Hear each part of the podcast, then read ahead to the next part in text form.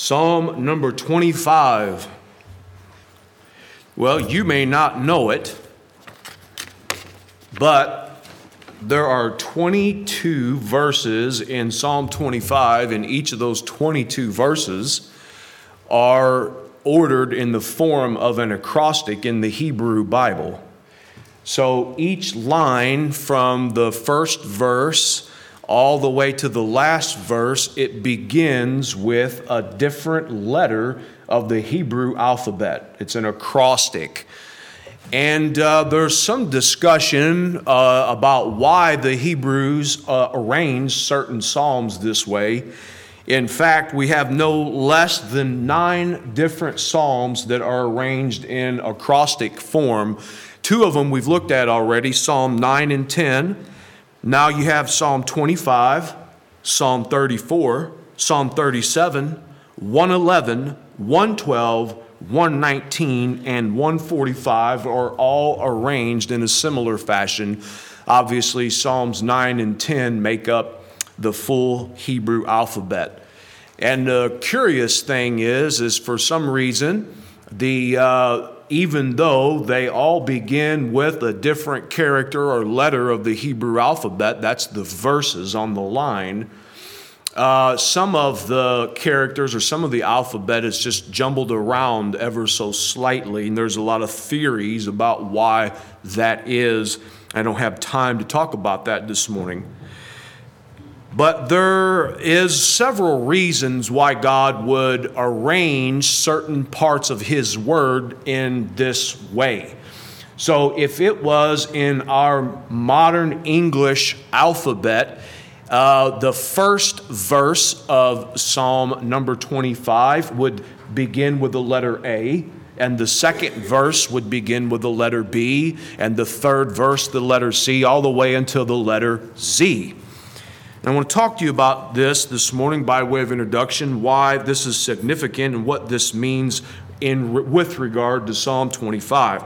But before I do that, I want you to notice several key verses which clue us in as to why this psalm is arranged in an acrostic of the Hebrew alphabet. Notice verses 4 and 5. Now, you Bible students and scholars, if you can figure out the common theme with uh, several of these verses that I'm going to read, be looking for a common thread that weaves everything together, beginning in verses 4 and 5. He said, Make me to know your your ways, O Lord. Teach me your paths.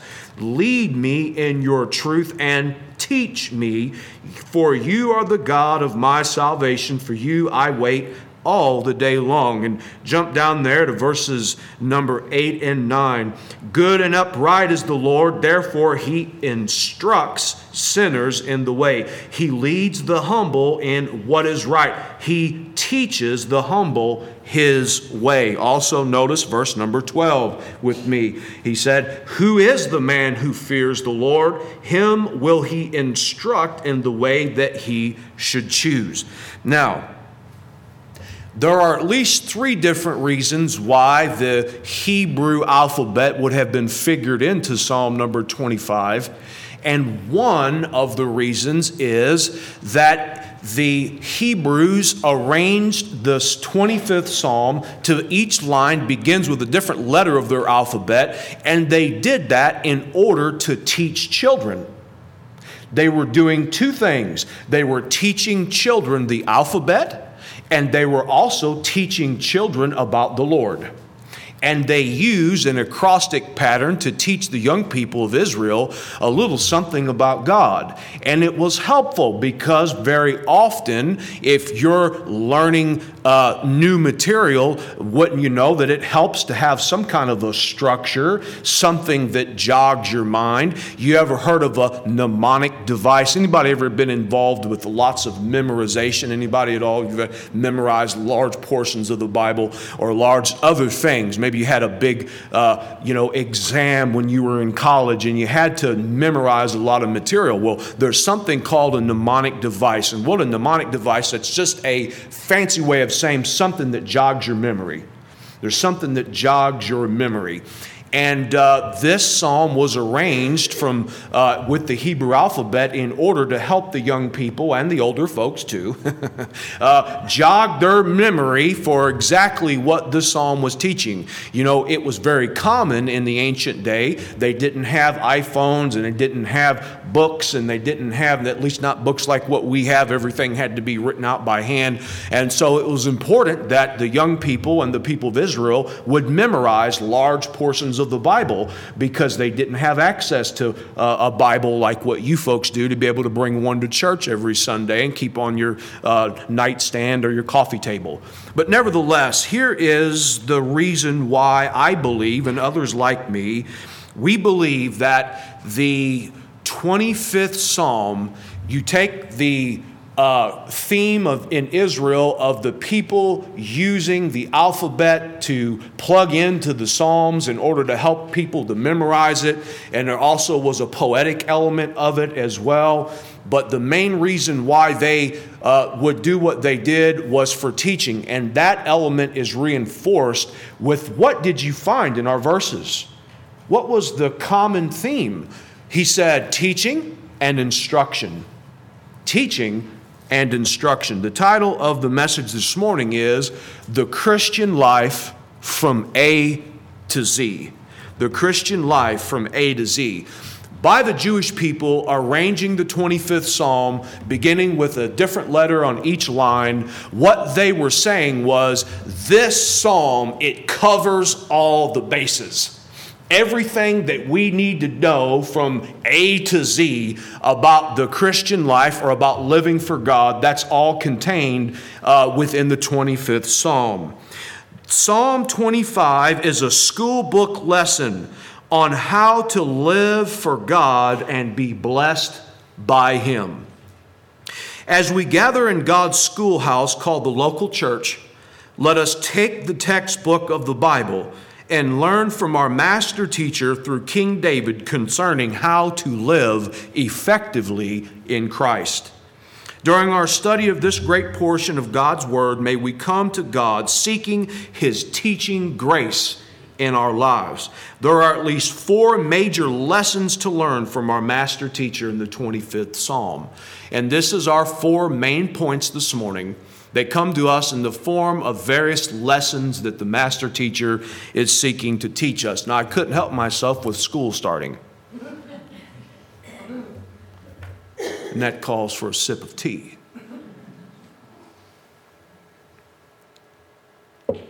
But the young people need to be taught, and the older folks need to be taught too, don't they? Amen. And God is faithful to teach us. I have four basic points this morning Roman numeral number one, the lesson on perseverance. Roman numeral number two, the lesson on teachability. Roman numeral number three, the lesson on mercy and justice. And Roman numeral number four, the lesson on how to receive God's blessings. I'll say those again. Roman numeral number one, the lesson on perseverance. Number two, on teachability. Number three, on mercy and justice. And number four, on receiving the blessings of God. Number one, notice how this great psalm begins. He said, To you, O Lord, I lift up my soul. O my God, in you I trust. Let me not be put to shame. Let not my enemies exult over me. Indeed, none who wait for you shall be put to shame. They shall be ashamed who are wantonly treacherous. The English Standard Version translates that last part of the verse. Very important for us to see that the way in which this psalm begins is David prays to God that he would not be put to shame that he would not be put to shame. In fact, Three times in verses 1 through 3, the word shame is mentioned in one form or another. Now, in our modern vernacular, in uh, contemporary English language, I want to read you the uh, New Oxford Dictionary definition for the word shame. And I want to tell you, uh, I want to contrast how we view the word shame and what the Hebrew Bible or the Hebrew word for shame actually means, because they're two completely different things. And what we'll do if we're not careful is when we see the word shame, we'll begin to start reading our 21st century English definition into that. And what I want to do is give you our definition and contrast it with what the Hebrew Bible tells us.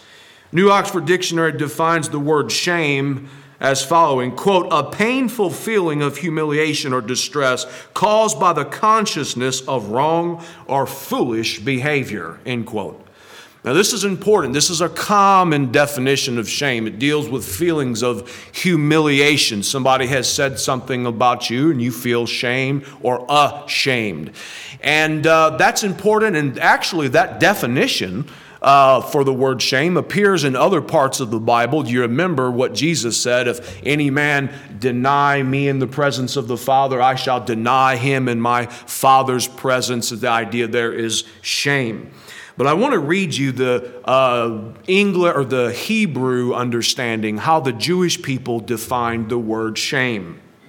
Quote, the unique biblical idea is that of being let down or disappointed or of having trusted in something that in the end proves unworthy of our trust. Isn't that fascinating? In quote, by the way. The, the better word to define or describe the Hebrew word for shame is the word disappointment. And this is fascinating, and it's also very profound because David opens a 25th psalm with the prayer that God would not disappoint him. Has anybody ever felt like God disappointed them? It's the wave, you know, uh, two hands even. We've all felt like God has disappointed us from time to time. And one of the great, powerful, and profound teachings of the 25th Psalm is that they who hope in the Lord shall never be put to shame. Isn't that wonderful? God never disappoints us. And these verses all mean that those who have staked their all on God will not be abandoned by Him in the end. This is why David uses shame in this psalm. David prays, Lord, don't disappoint me. I've stacked all my chips on you. I've hedged all my bets on you and you alone, Lord. And uh, Lord, I don't have anywhere else to turn. You remember uh, one of the common uh, prayers in the ancient world was the people would call on all these multiplicity of gods. They pray to this God, pray to that God, pray to the, you know, I'll even pray to your God and ask him to help and deliver me. And at the end of the day, whichever one comes to my rescue, well, that's the one I'll give praise to. But see, the Jewish people weren't like that. They had one and they had one God only, and that's all they were allowed to have. And so when they put their trust in him, it was important for them to know that he would not disappoint them. And that is one of the great occasions for which we have this 25th Psalm. Now, does David have warrant? Is the fear of David that God would disappoint him, is that real? Or is David just sort of, uh, is he suffering from an illusion? Is David dealing with paranoia or some other thing? Uh, I think David had very good reason to believe or a good reason to be concerned that God would not disappoint him. For two reasons. There are at least two reasons why David is concerned about God disappointing him. Number one, he was surrounded by enemies. He was surrounded by enemies. Look at verse 2, verse 15, and verse 19. In verse 2, he said, Oh my God, in you I trust. Let me not be put to shame. Let not my enemies exalt over me. And then he said in verse number 15, My eyes are ever toward the Lord, for he will pluck my feet out of the net. You've got a net that's been laid for you by your enemies, David says. Notice in verse number 19, Consider how many are my foes or my enemies, and with what violent hatred they hate me. This was a man who had his life in danger very often. He had very good reason to pray and cry out to God, Lord, don't disappoint me in my greatest time of need. And secondly, and perhaps more profoundly, David was surrounded by enemies, firstly, and secondly, he was sin conscious. He was sin conscious, surrounded by enemies on all sides, and also he was conscious on the enemy that he had working on the inside. Notice with me this great theme that runs throughout this great psalm. Verse 11, verse 7, and verse number 18.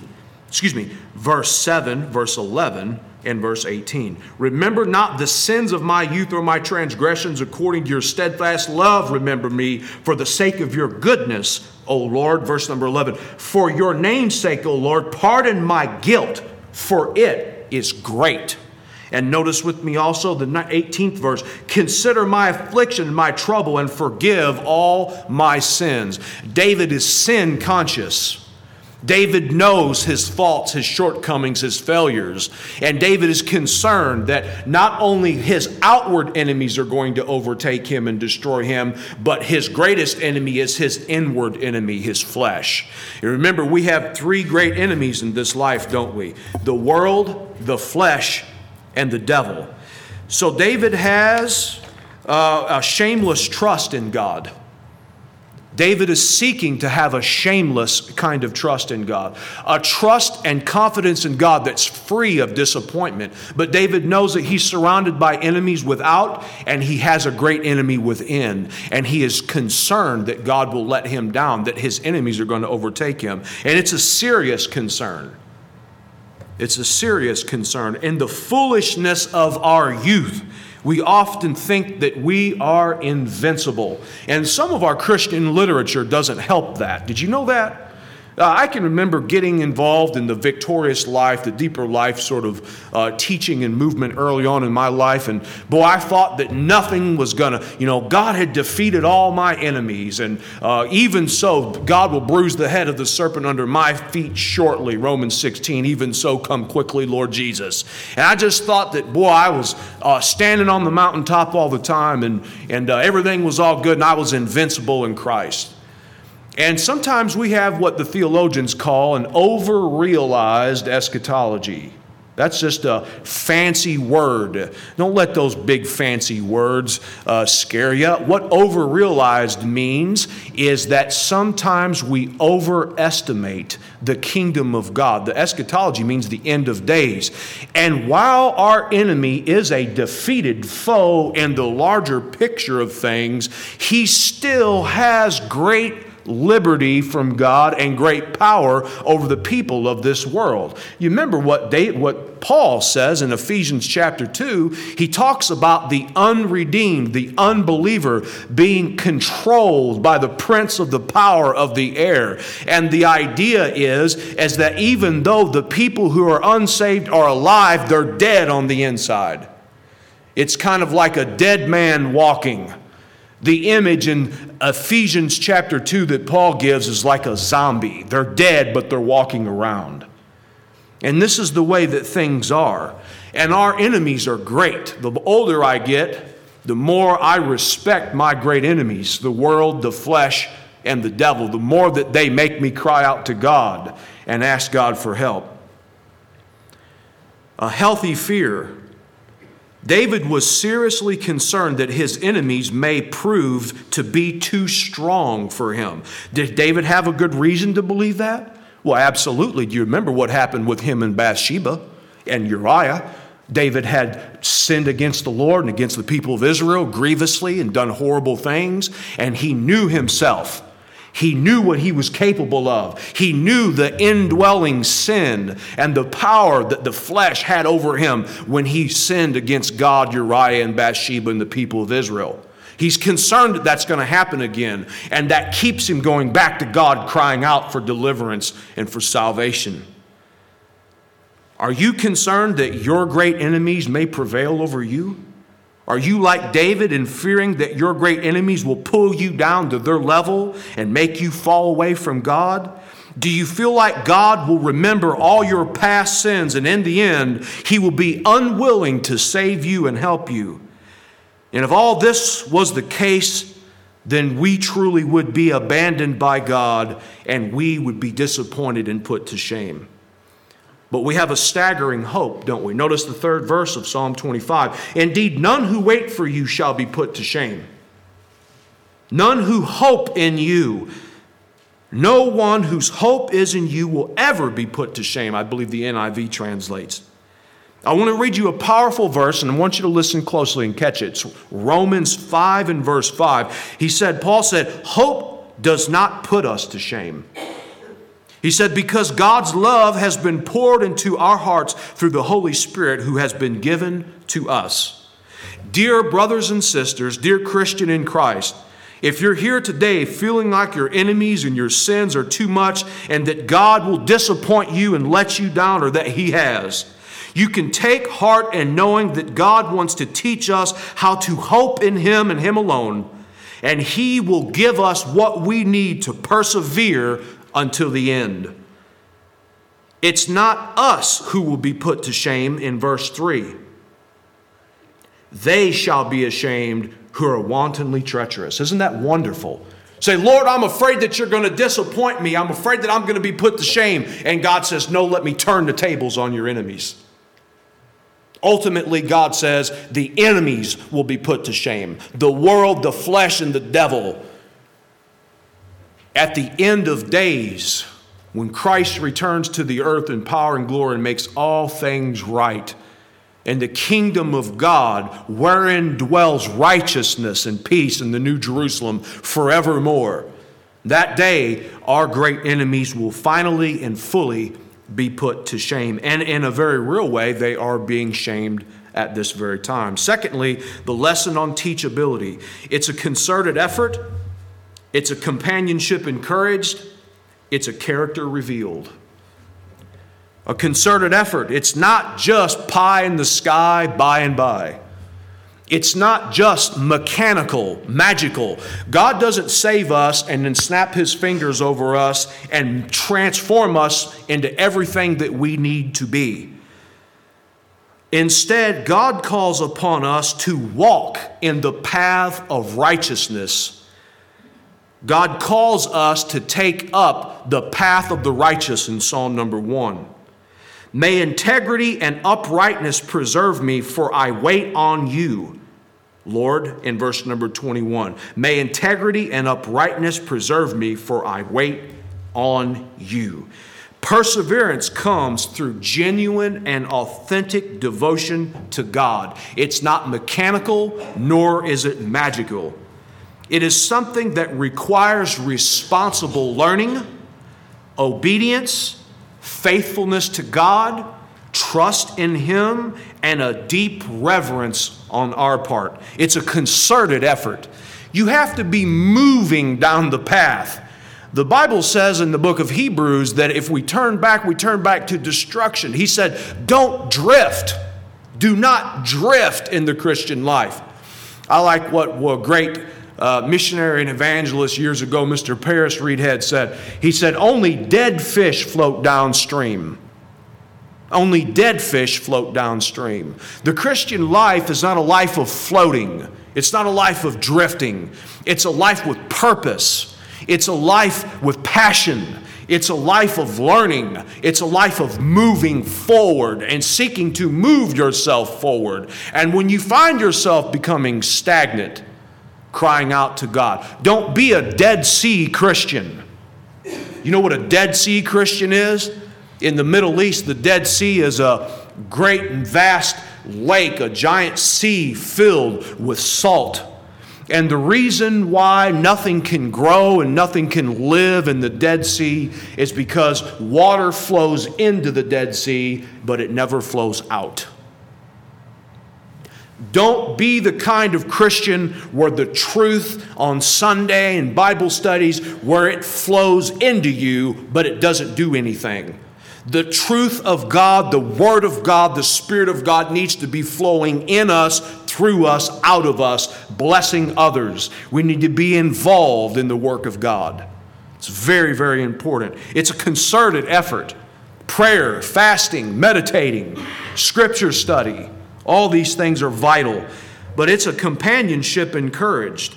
Psalm 25 is connected to the first psalm. Let me read you a, a lengthy quote from the great Bible commentator of yesteryear, Mr. P.C. Craigie. Quote, the prayer of Psalm 25 complements the wisdom of Psalm 1. Taken alone, the dispassionate wisdom of Psalm 1 could be misleading.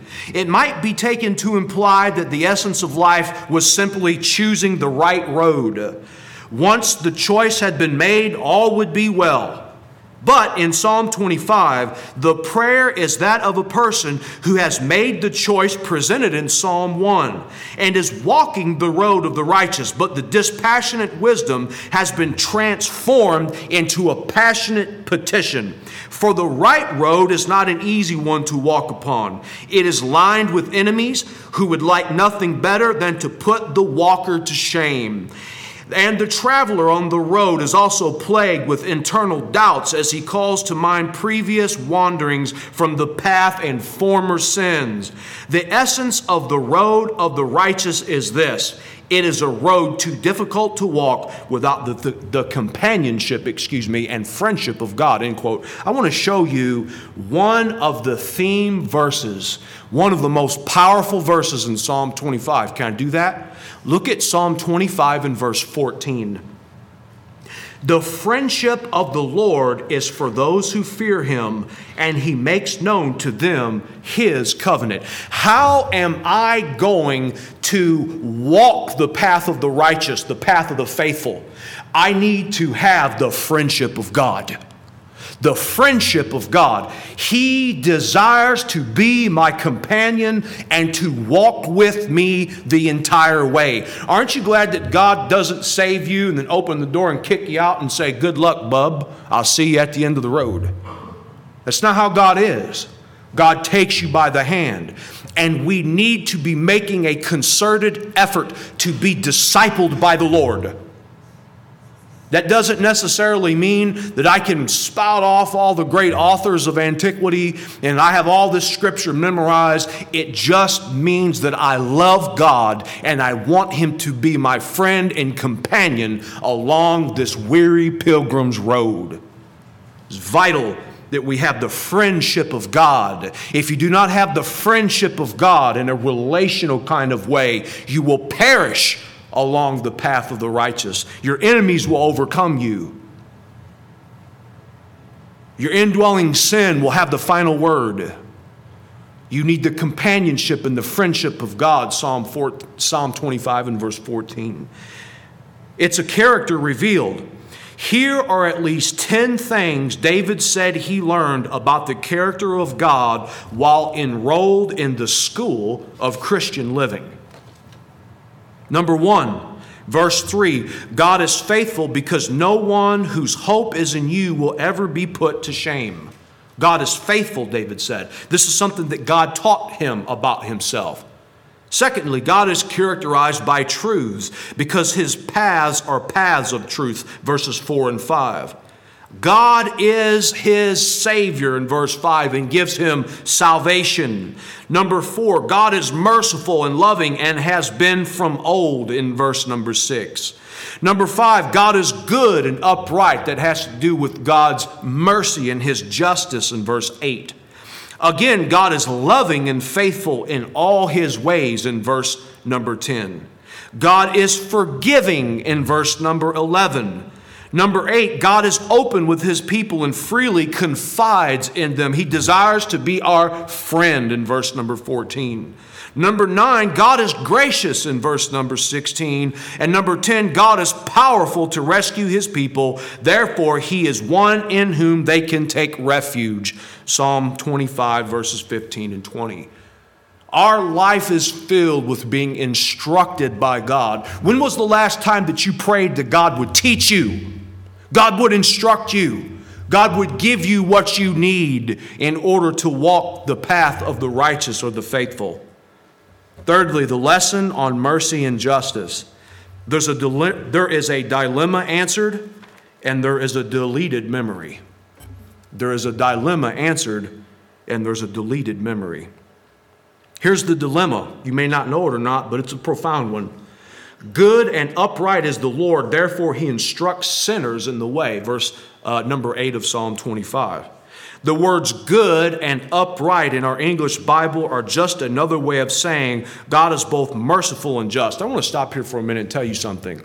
The reason why the Bible does not just continually use the same words over and over again, the translators switch it up.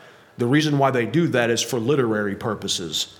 If you keep saying the same thing over and over and over again and using the same words, it becomes seemingly redundant. And so, Bible translators and translating committees very often will, um, will uh, what's the word? They will sort of give different words that say the same thing. It's helpful for you to understand that because you keep coming back to same concepts, but there's different words. And different and words mean things, but the translators of the English versions use different words to switch it up and help us to have a literary flow to the Bible. The words good and upright are basically mercy and justice. This is a significant combination because here is a powerful truth mercy and justice. Here they are. God desires to act toward humanity in a merciful and loving way, but God is just. And you have a problem on your hands. In Exodus 23 and verse 7, which is the giving of the law, by the way, Exodus 23 and verse 7, he said, Keep thee from a false matter, and the innocent and righteous slay not. For I will not justify the wicked, God says. God said, I will not justify the wicked. But in Romans, he said, Whosoever calls upon the name of the Lord shall be saved. Justification is by faith alone in Christ alone. And so in the New Testament, the Bible says that God justifies sinners. In the Old Testament, God says that he can't justify sinners. Which is it? Well, if you're the heretic Marcion in the second century of the church, the Gnostic heretic, you say that the God of the Old Testament is a different God than the God of the New Testament.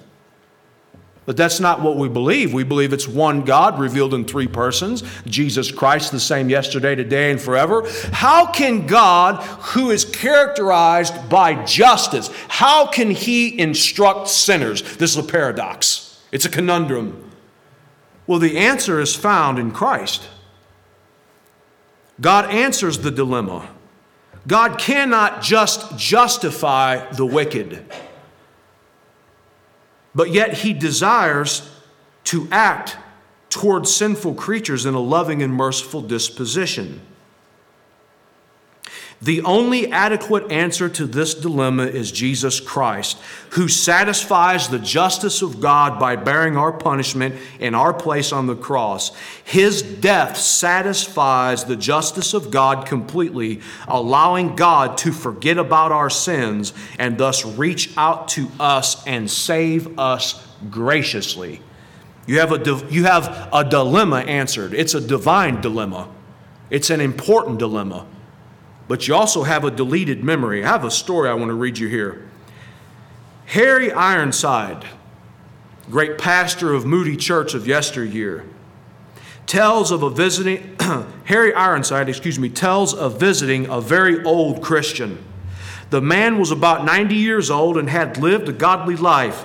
However, in his last days, he sent for Ironside because, as he expressed it, everything seems so dark. Whatever do you mean? asked Ironside. You have known the Lord for nearly 70 years. You have lived for him a very long, long time. You have helped others. Whatever do you mean, dark? The man replied, In my illness, since I have been lying here so weak, my memory keeps bringing up the sins of my youth, and I cannot get them out of my mind. They keep crowding in upon me, and I cannot help but thinking of them. They make me feel miserable and wretched. Ironside turned to this psalm, Psalm 25, and read the verse in which David prays Remember not the sins of my youth and my rebellious ways. According to your love, remember me, for you are good, O Lord. Verse 7 of Psalm 25. After Ironside had read the words, he said, when you, come, when you came to God 70 years ago, you confessed your sin and you put your trust in Jesus Christ. Do you remember what happened then? The old man couldn't remember, but Ironside said, Don't you remember that when you confessed your sin, God said, Your sins and iniquities I will remember no more. If God has forgotten them, why should you think about them? The man relaxed and replied, I am an old fool remembering what God has forgotten. I am an old fool remembering what God has forgotten. He found peace because he had been instructed in the nature of God and God's ways. You know what we are sometimes, folks? We're just a bunch of old fools remembering what God says he has forgotten. We need to forget about the things in our past, the sins of our youth, like what David prayed, and ask God to help us to believe that our sins are gone completely forevermore. Finally, the lesson on receiving God's blessings. There are one, two, three, four heart's attitudes necessary to receive the blessing of God. Now, I want to show you something that's important. Look at Psalm 24.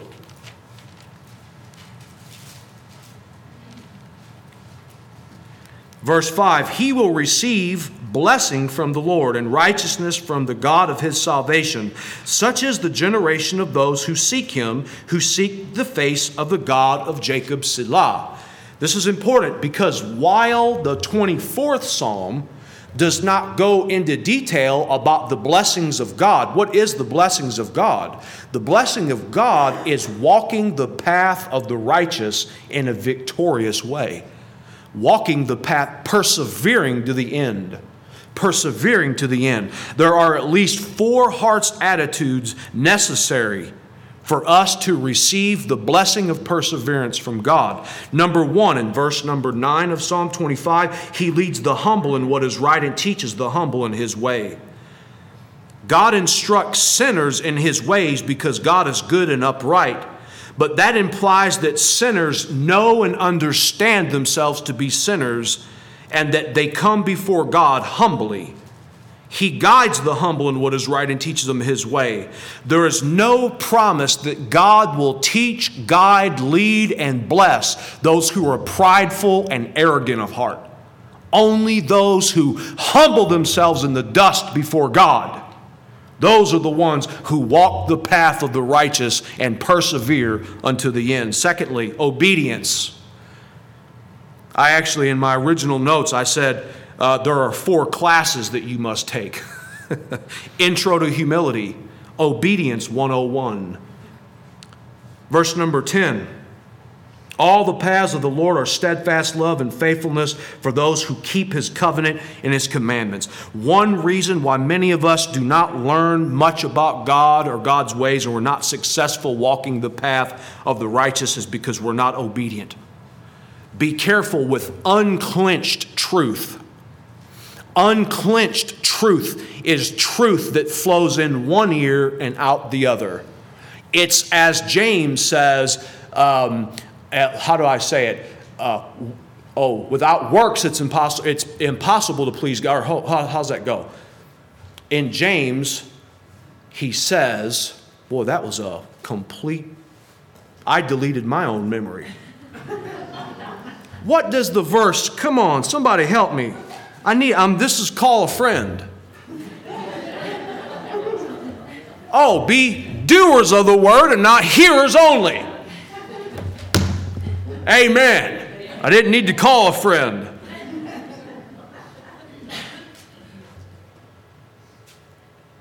Folks, we need to be obedient before the Lord and need to be putting God first. Thirdly, reverence.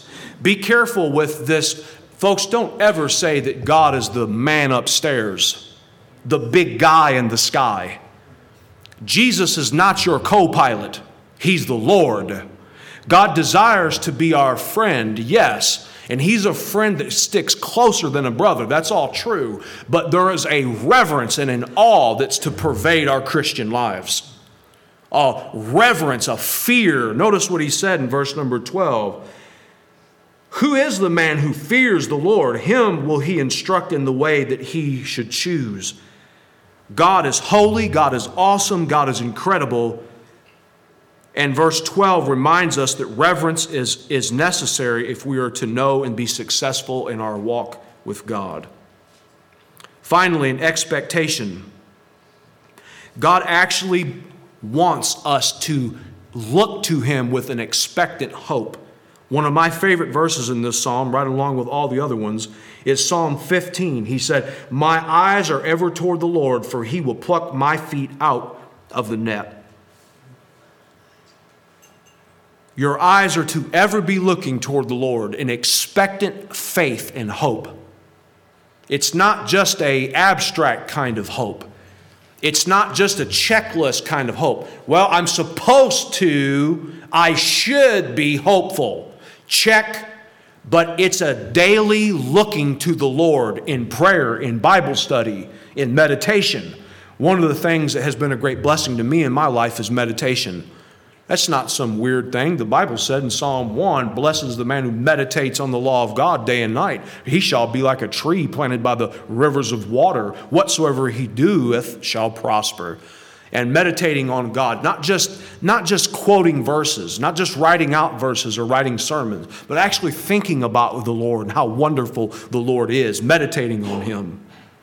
In conclusion, as we learn from the master teacher, regarding the way to live the Christian life, let us take up the final words of David. Notice the 22nd verse. In my Bible, it says, Redeem Israel, O God, out of all his troubles, but you can just put your name there. Redeem Joel, O God, out of all his troubles. Write your name right there. Redeem your own self. It's a great prayer and this is the end to which we long perseverance until the end. You say, I don't know that perseverance is a big deal. Well, Jesus said, only those who persevere to the end shall be saved.